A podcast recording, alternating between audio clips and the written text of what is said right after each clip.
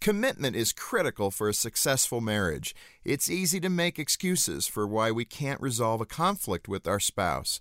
What we need to do is burn the ships. Hi, this is Jim Daly with Focus on the Family. In 1519, the Spanish conqueror Cortez led a fleet of 11 ships to the shores of what is now Mexico. With 500 soldiers under his command, his goal was the conquest of the Aztec Empire and their extensive treasure of gold, silver, and precious jewels. Cortez's army was vastly outnumbered, and their chance of survival seemed so low that many of his soldiers lost their nerve. When Cortez heard rumblings around camp that the mission ought to be abandoned, he immediately took action to bolster his men's commitment. He told them to burn the ships which left no way out. Their only option was to move ahead. Retreating from adversity is easy when you allow it to be an option.